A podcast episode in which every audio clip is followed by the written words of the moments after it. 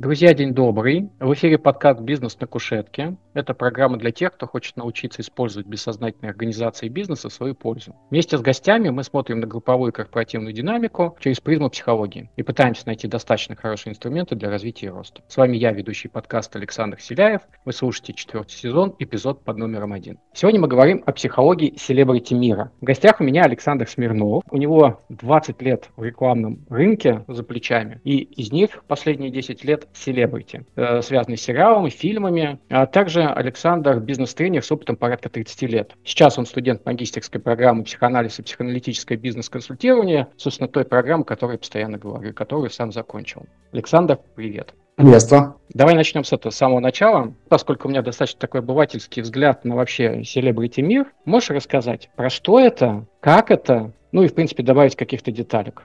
Вот я пока шел к тебе, как раз думал, а, а, а что для меня селебрити мир? Потому что в какой-то момент сначала, когда я только начал знакомиться с известными людьми, понятно, что в рабочем порядке, какие-то контракты с ними, проекты делать, это было в новинку, это было что-то фееричное, это казалось, чем эти люди какие-то недоступные, просто небожители. А потом, поработав уже много лет с ними, я понимаю, что абсолютно нормальные, такие же люди, как мы, но только они отличаются тем, что они известны либо в широких, либо в очень широких кругах. Либо на всю страну, либо на весь мир. Ну и, соответственно, у этих людей или, скажем так, на паттерны поведения этих людей, иногда эта известность очень сильно сказывается. Это, как говорят, нужно пройти испытание а, властью, деньгами и известностью. Вот кто-то проходит это испытание, кто-то нет. Собственно, как обычные простые смертные люди, которые работают в офисе или, или синие воротнички, которые на каком-нибудь, например, сборочном конвейере. Поэтому звездная пыль, как бы я ее назвал, которая в глазах у смотрящих, когда ты ближе с ними плотнее общаешься, понимаешь, что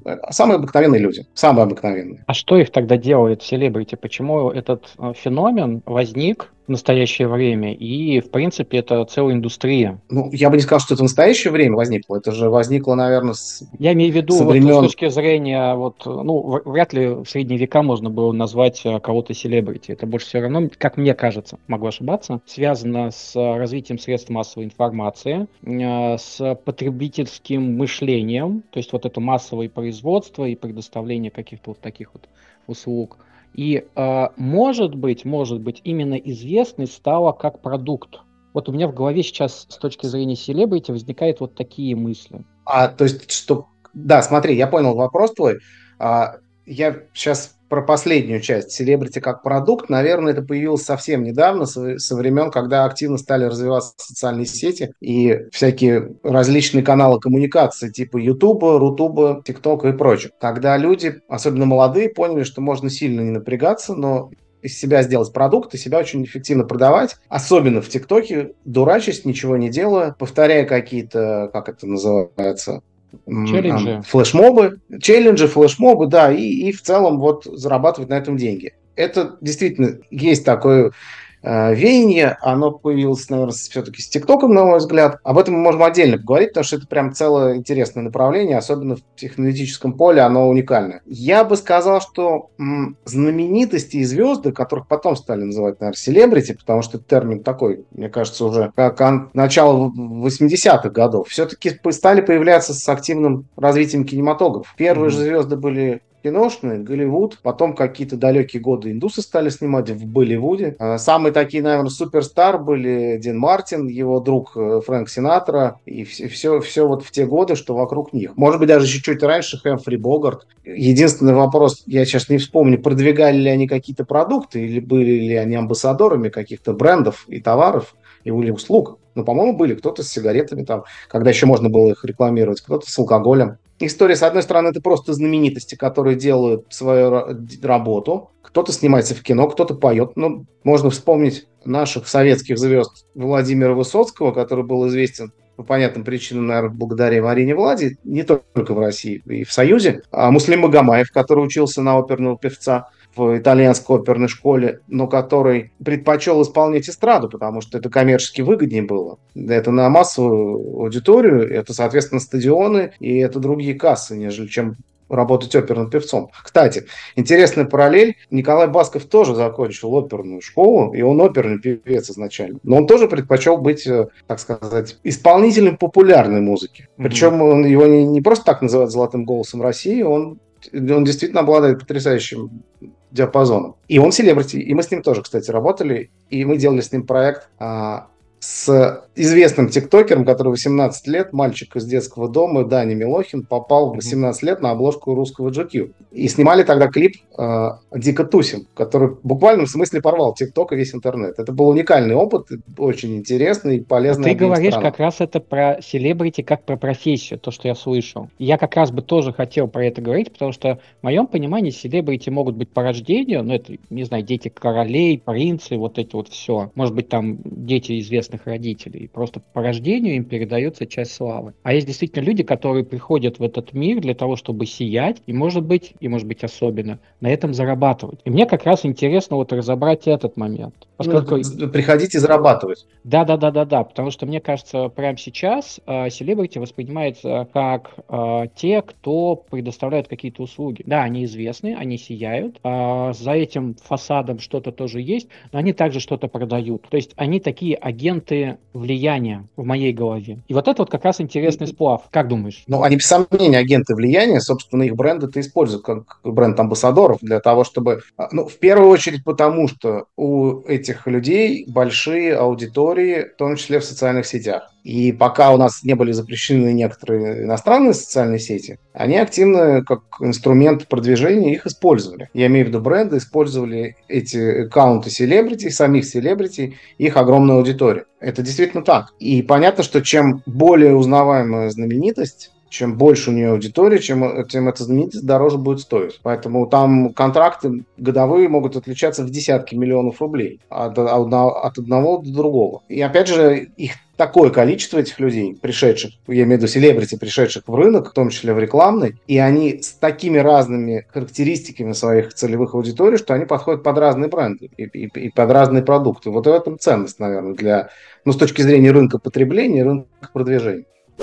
Давай тогда перейдем немножко к психологии селебрити, а посмотрим на это с точки зрения вот этих вот э, психологических метаний, защит. Первый вопрос у меня возникает, знаешь, какой? Э, ты наверняка слышал термин одиночество лидера, когда руководитель достаточно высокий, он не может быть другом для своих подчиненных. Ну и вполне, как это в условиях конкуренции, ему очень сложно найти друзей даже среди равных себе вот этих вот представителей бизнеса, топов и так далее. Если что-то подобное у селебрити, одиночество селебрити, селебрити? Если сепарировать селебрити от э, народа, так называемого, да, от, от простого населения, то, наверное, да. Есть закрытые люди, очень закрытые, которые не ну, просто не хотят вторжения. Я думаю, это вторжение в их личную жизнь, в частную жизнь извне.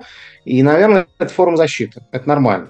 Есть люди, которые... Ну, про, про тотальное одиночество селебрити я бы не мог бы так сказать, потому что комьюнити самих селебрити, вот эта тусовочка, где они общаются по разным направлениям, а, музыкальные, там, киношные, неважно, где они, они все равно же общаются, они встречаются вместе, они друг, другу, друг с другом дружат. Поэтому тотального одиночества у них нет. Ну, если они не жуткие интроверты и не затворники. Но если отделять селебрити, конечно, от э, массового населения, то да, это неизбежная история. Это, это как одиночество лидера. И это нормальная история. Просто кто-то ближе к себе подпускает э, своего зрителя, кто-то держит дистанцию. Я просто много, мы делали концерты разных музыкальных жанров, и я был за кулисами, я видел, как общаются эти люди, и мы с ними тоже общались. Когда они понимают, что это близкий круг, даже если мы не знакомы с ними. Вот я просто пришел, там, например, сидит Александр Домогаров и ест бутерброд, и я на ходу ем бутерброд. А мы за кулисами, и ему выходить номинацию вручать. Я говорю, ничего, что я тут зашел? Не, нет, заходи, все нормально, отлично. То есть он понимает, что этот человек свой какой-то. Вот когда человек свой в их понимании, то это другое общение. Они общаются совершенно на равных, как, как будто ты друг, знакомый,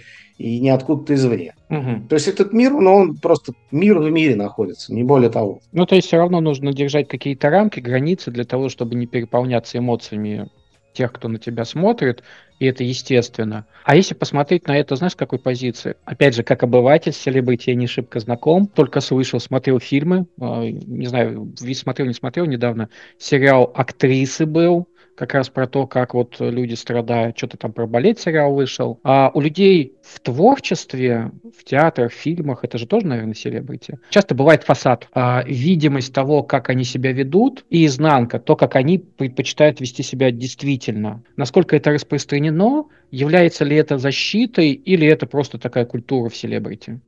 Я думаю, что это защита, зачастую. Это защита у кого-то, это может быть образ. Ну, то есть он играет образ всегда. Ну, например, какая-нибудь актриса, она всегда милая девочка со всеми. В реальной жизни сама собой она может быть жут, жутко стервой. Mm-hmm. Но просто ей это экономически невыгодно или каким, по каким-то иным причинам. Она всегда будет вот такая милаха. И, и, и ты знаешь, я проведу параллель с собой. Я, кстати, был в феврале прошлого года. А, мне повезло, меня пригласили клуб выпускников программы на игру про поиск тени альтер у Михаила Ставиского. Кстати, mm-hmm. это был один из финальных катализаторов, который меня толкнул на поступление на программу. А в конце этого проекта этой игры была обратная связь от аудитории, там было несколько десятков человек. Почти все мне сказали, потому что я попал в чужую для меня среду, и я какую-то маску на себя нацепил. И мне эти ребята сказали, что мы бы были бы очень рады, если бы ты эту маску немножко приоткрыл, потому что мы увидели чуть-чуть твое истинное лицо, и мы хотим его полностью увидеть. И ты знаешь, это, это форма защиты. Вот это все-таки большая степень это форма защиты. И это выставление собственных границ. И, и, и здесь поэтому селебрити, опять же, не отличаются от обычных людей ничем.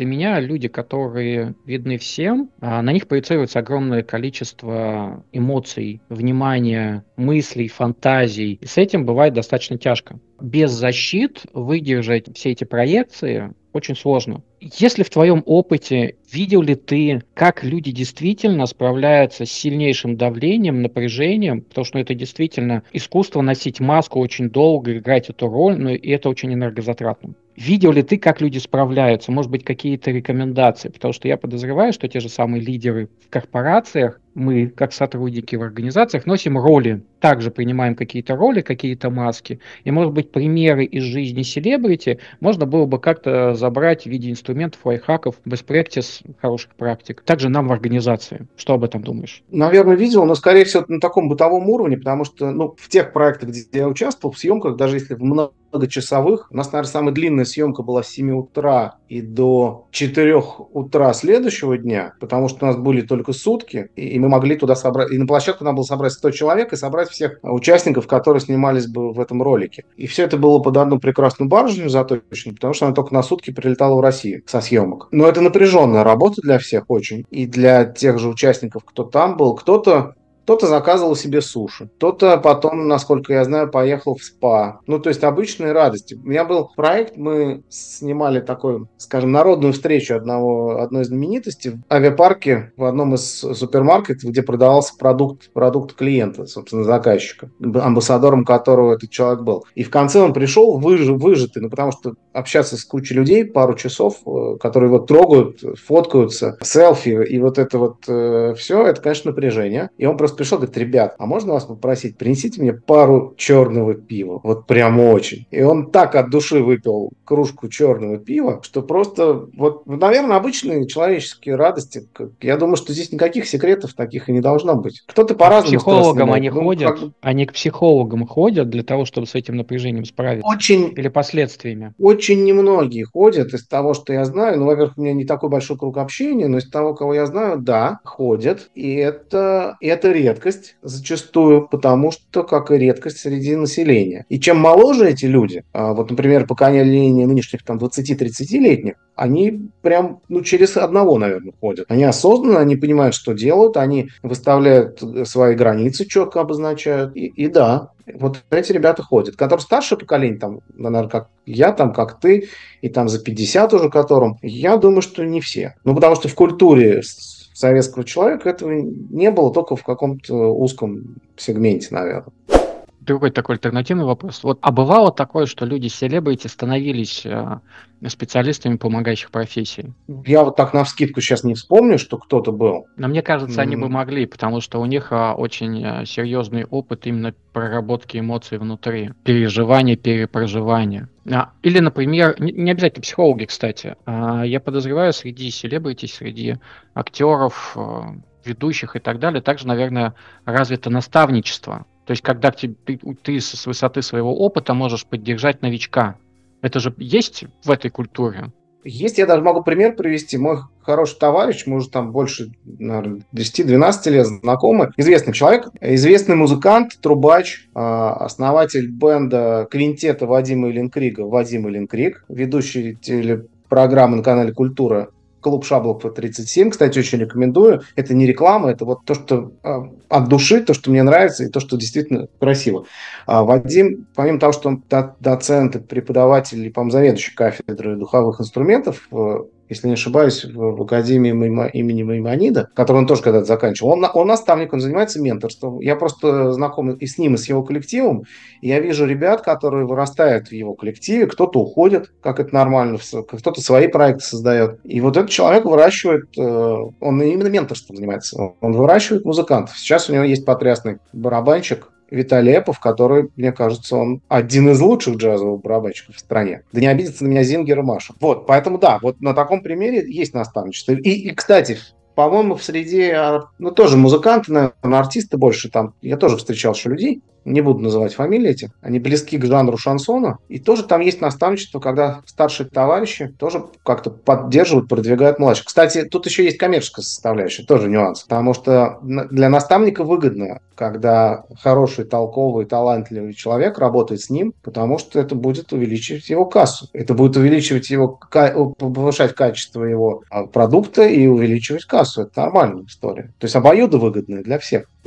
У меня такой, знаешь, это может быть провокационный вопрос. Мы же про психологию, психоанализ. И вот для меня, когда мы говорим про селебрити, это действительно очень красивый фасад какого-то поведения, какой-то видимости, да, красивое лицо, прическа, одежда и так далее. Но также я понимаю, что когда человек сознательно идет туда, где нужно себя демонстрировать, за этим что-то есть. Ну, что-то подталкивает. У меня в голове возникают такие вещи, как, а, что это может быть э, тщеславие, выставленное на показ, какие-то нарциссические травмы. Возможно, при помощи вот такой вот, не хочу сказать показухи, а показа себя прорабатываются какие-то травмы. Это вот, как помнишь, у Фрейда внук был, он кидал и подтягивал к себе катушку, отрабатывает О, то, что уходит да. мама и возвращается. Он как будто это управлял. И для меня, как если бы там много вот такого нарциссического, может быть, истеричного, идеализированного. И люди за этим туда идут. Впрочем, на этом еще можно заработать. Ты об этом когда-нибудь думал? Есть ли у тебя какие-нибудь мысли по этому поводу? Что еще за этим может скрываться? Я думал об этом, знаешь, когда в последний раз? 6 января. Ты даже был на концерте помнишь. рожде... Да, я просто только что вот был с э, друзьями на концерте Владимира Иллинкрига, который он давал клубе Бутмана, его резиденции. И я смотрел на него немножко по-другому сейчас уже через психоаналитический взгляд, и я понял, что вот образец хорошего нарциссизма. Причем, как наш а, а, глубоко уважаемый Андрей Владимирович говорит, бывает же нарциссизм доброкачественный и злокачественный. Вот мне кажется, доброкачественный нарциссизм ну, почти во всех случаях является неким двигателем а, этого селебрити, э, его творчества его проявления. И мне кажется, это хорошо. Вопрос, прорабатывают ли они травмы, думаю, да. Наверное, наверное, там что-то есть. Вот я сейчас просто, пока ты вопрос задавал, в голове прокрутил ну, десяток человек, и понял, mm-hmm. что ни одному, ни про одного я не могу сказать, что он не нарцисс. Mm-hmm. Может быть, в силу возраста, в силу продвижения, воспитания, осознания, а, кто-то потом этот нарциссизм немножко, скажем так, нарциссизм у кого-то немножко затухает и не так проявляется. Вот один у меня такой пример есть. К сожалению, покойный ныне, ныне Вилли Иванович Токарев, ну, известный, наверное, всем советским школьникам и, и, и всем, наверное, первая волна эмиграции, которая тогда началась с него в том числе. Мы с ним много общались, наверное, целую неделю провели вместе, потому что мы ездили в поездку с артистами, с радиовещателями, и я могу сказать, что он, он настолько прост в общении, ему было тогда уже 70 лет. Он ведет себя на равных абсолютно, ничего себе не изображает. Он дружелюбен, остроумен, и совершенно прекрасен. И потом, спустя ровно 10 лет, я его встретил на закрытии недели моды в Москве, случайно совершенно. Он ни разу не изменился. Он, я говорю, Вилли Иванович, это вы? Он говорит, Саша, я тебя помню. Я удивился, что он меня запомнил. У меня mm-hmm. даже фотографии где-то с ним есть, и у него, оказывается, есть. Вот это меня удивило. Потому что он звезда, а я был просто какой-то там директор по маркетингу на радио. И он мне достал пластинку, говорит, так, а у тебя есть фломастер? Я говорю, нет. Черт, а мой кто-то спер. А как же так, где подписать? Ну, мы нашли какой-то фломастер, он мне подписал, вот эта пластинка так и лежит. Вот, к сожалению, была наша последняя встреча. Так что, да, селебы, наверное, кто-то перерастает нарциссизм, кто-то нет. Ну, ну, то есть нарциссизм нужная черта для того, чтобы стать селебом и выдерживать вот эти все проекции эмоциональные от других, от, ну, грубо говоря, для этого. Я просто к тому, что я замечал в Enterprise, что чем выше человек в должности, тем сильнее ему также необходим этот навык. Потому что в противном случае, когда он токсичный нарциссизм, а, страдает его подчиненный, собственно, вся организация. Мне кажется, у селебов именно вот этот вот навык также должен присутствовать, как и у топов, и умение с ним обращаться одна из а, деталей вот этого успешного успеха. Я с тобой тут полностью соглашусь. Мне кажется, абсолютно идентичная структура и схема, как у крупных руководителей. И если нарциссизм злокачественный, то он вредит команде этого селебрити, потому что там и директор, и бухгалтер, и, и команда, и танцоры, кто, ну, у кого какая. Ну да, и в итоге это может привести к распаду группы, правильно? А селебрити все-таки это команда, а не один человек. По крайней мере, из того, что я сейчас наблюдаю. Конечно. Ну, например, давай далеко не будем ходить. Есть э, знаменитая и прекрасная Марина Мелия, который психолог, и консультант, и коуч, который очередь выстраивается из э, людей из очень крупного бизнеса, из, круп, из самого крупного, наверное. И мы же понимаем, что Марина Мелия не работает самостоятельно, у нее целая команда, у нее целый, я бы назвал, институт практически. У нее огромная команда. Но вот в данном случае она, я бы ее назвал селебрити. Угу. И это во всех смыслах, ну тут понятно, что человек прокачанный психолог и, и с гигантским опытом, там, наверное, мне кажется, более 50 лет у него опыт. А, это вот тот случай, когда абсолютно конструктивный... Я, честно говоря, не увидел в ней нарциссизма, хотя, наверное, он у нее есть ты сейчас начал как тему селебрити из как это мира помогающих профессий с психологии а, ну, из таких популярных, мне вспоминается еще Лобковский. То есть там тоже, скорее всего, стоит да, какая-то команда, которая также продвигает, и это также какой-то труд. То есть он не просто консультирует, всегда консультирует. Там наверняка есть еще какие-то подготовительные моменты. И здесь, в принципе, мы говорим о том, что один селебрити это в поле не воин, необходима команда, и он должен быть достаточно стабильным, или его кто-то должен стабилизировать, чтобы команда не развалилась. Ну, в принципе, как и в Enterprise или в каком-то стартапе. Ну, ты знаешь, тиктокеры это новое направление, в общем-то, она немножко сейчас подзатухла. Наверное, ну, в России, самым... наверное, да? Ну, я про Россию, конечно, мы же в России. А, я знаю хорошо человека, который начинал с блогеров, а, Ярослав Андреев с агентством Wild Jam, мы когда-то с ним работали, просто с мелкими разными блогерами, которые меня бесили своей неорганизованностью. Mm-hmm. А, и в какой-то момент Ярослав, он человек-предприниматель, он всегда ищет новые возможности. Я про него говорю так, потому что он уникальный человек сам по себе, его девочки из команды, ну, в основном там девочки у него работают, они считают, несмотря на то, что он очень молод, они считают, что он как папа заботливый, внимательный.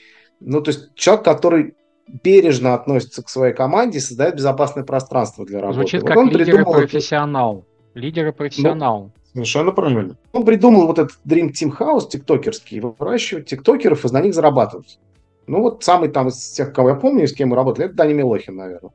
И, конечно, они все мелкие дурачки, дети в буквальном смысле, им пошалить, похулиганить, ничего там про, про серьезный бизнес в голове у них не было тогда и, наверное, сейчас нет. И это к тому, что это немножко фальшивая замануха с фальшивыми ценностями.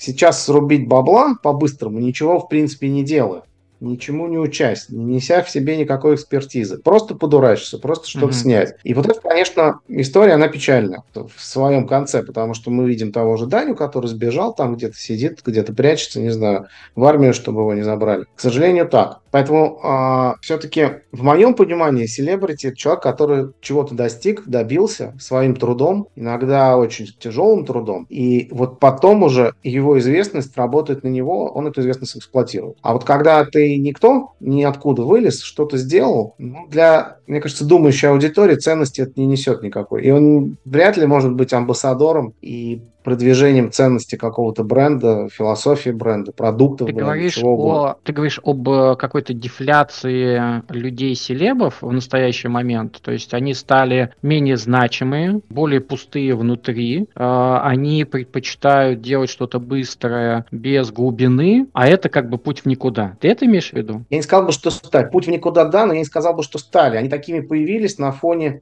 для них кажущегося легкого захода в индустрию и они видели только миним... фасад, не видели глубины, который стоит за этими людьми на сцене. Конечно. Я проведу параллель. Я 20 там сколько лет с лишним назад то же самое наблюдал, когда открылась радиостанция «Шансон», и когда кто только не появился, и вдруг решил, что они могут исполнять шансон. Без голоса, без слуха, без всего.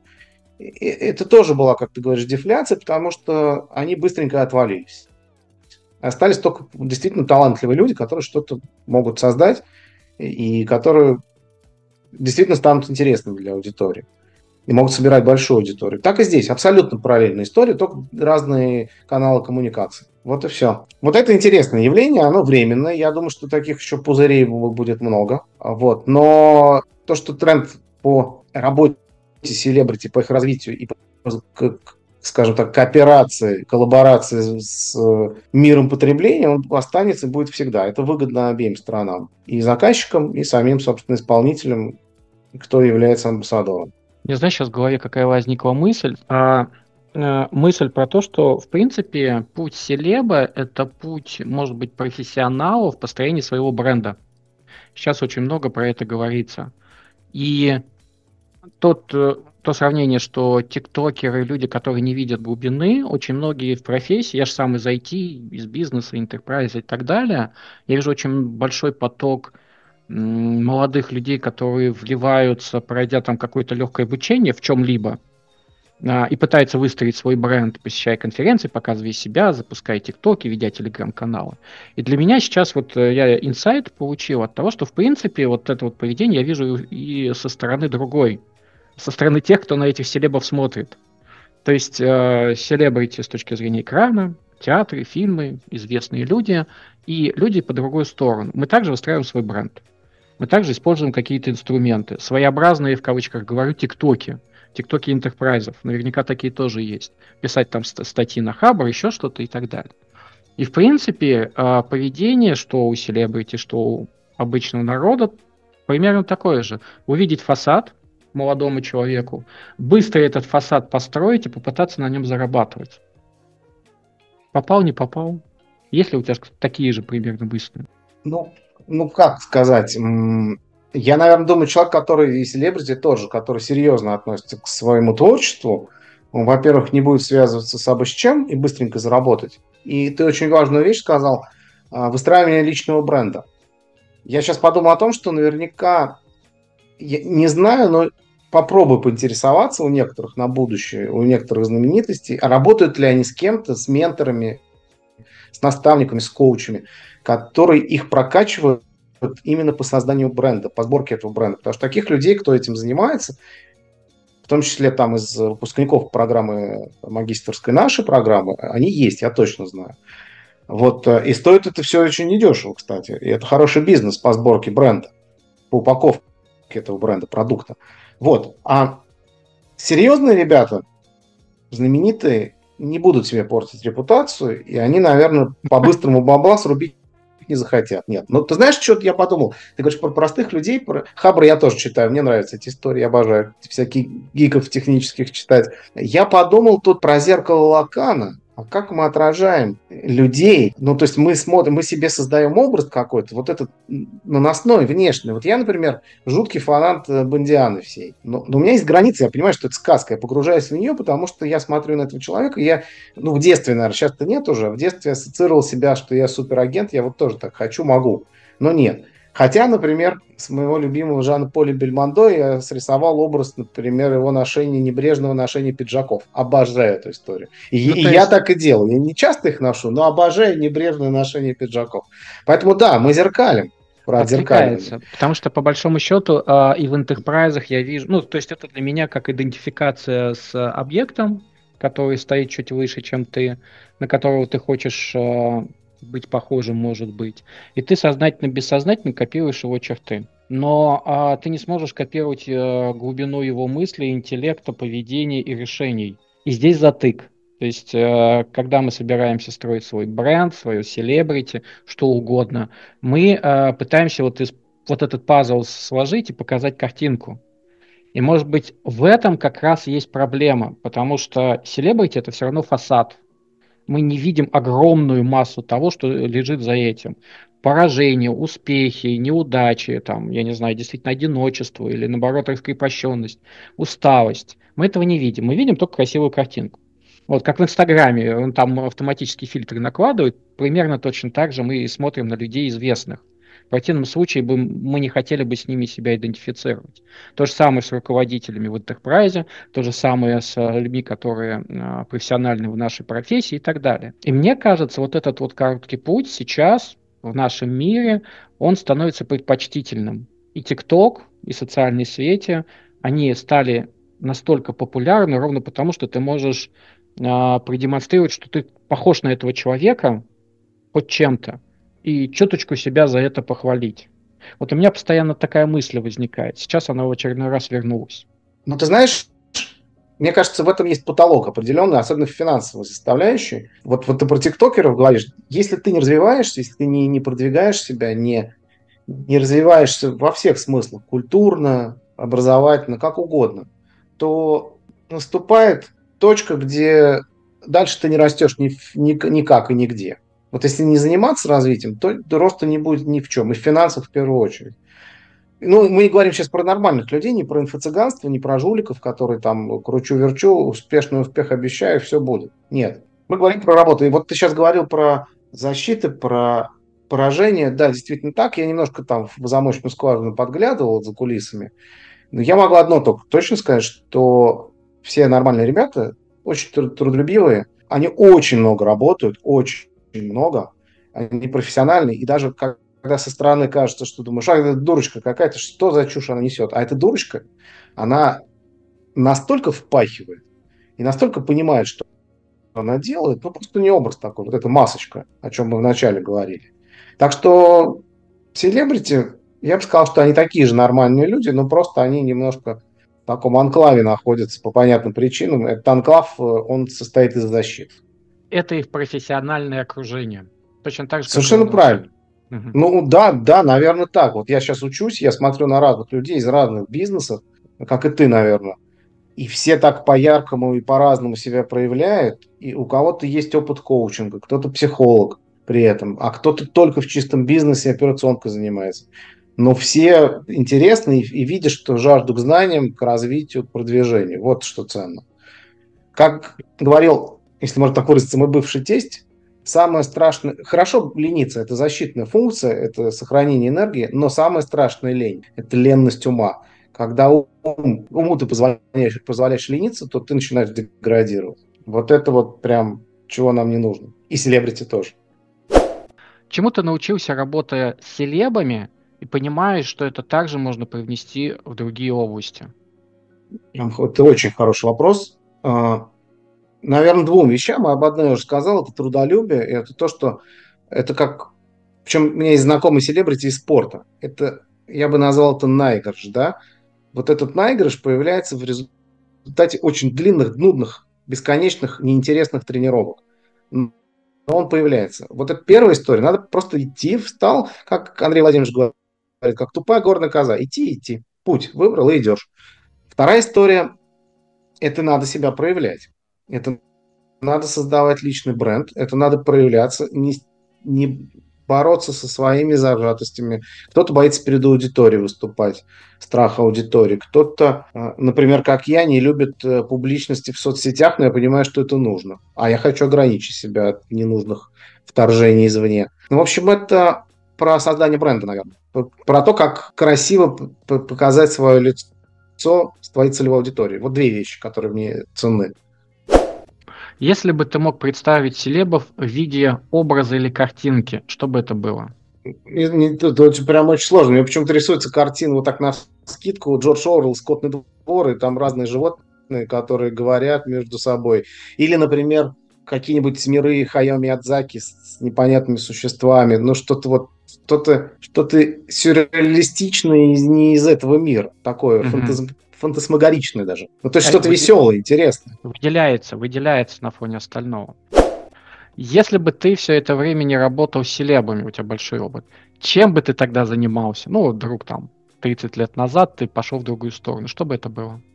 Знаешь, не знаю, это очень сложный вопрос, потому что я менял свое направление очень много раз. Я начинал с того, что я был трейдером, я торговал фьючерсами и опционами э, до определенного кризиса. Потом, ну, чуть-чуть я пошел в отсидку в одну госструктуру, но там застрял в аналитическом департаменте на три года, мне очень понравилось. А потом, опять же, случайно я оказался в медийном рынке. А, и долго в нем пребывал, уходил из него, возвращался. И вот сейчас... Вот, буквально... Пофантазируй. Ну, я не знаю, куда я пошел. Вот если бы я не работал с селебами, не занимался рекламой, угу. ну вот сейчас я пришел в психологию, это я точно знаю. Тут не надо фантазировать. Я знаю.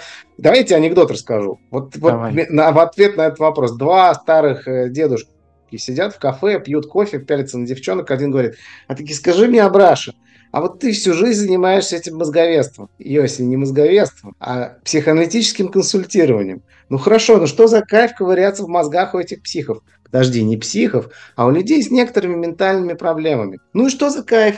Ну как? Во-первых, от ментальных проблем никто почти никогда не умирает. Во-вторых, почти никто никогда и не избавляется.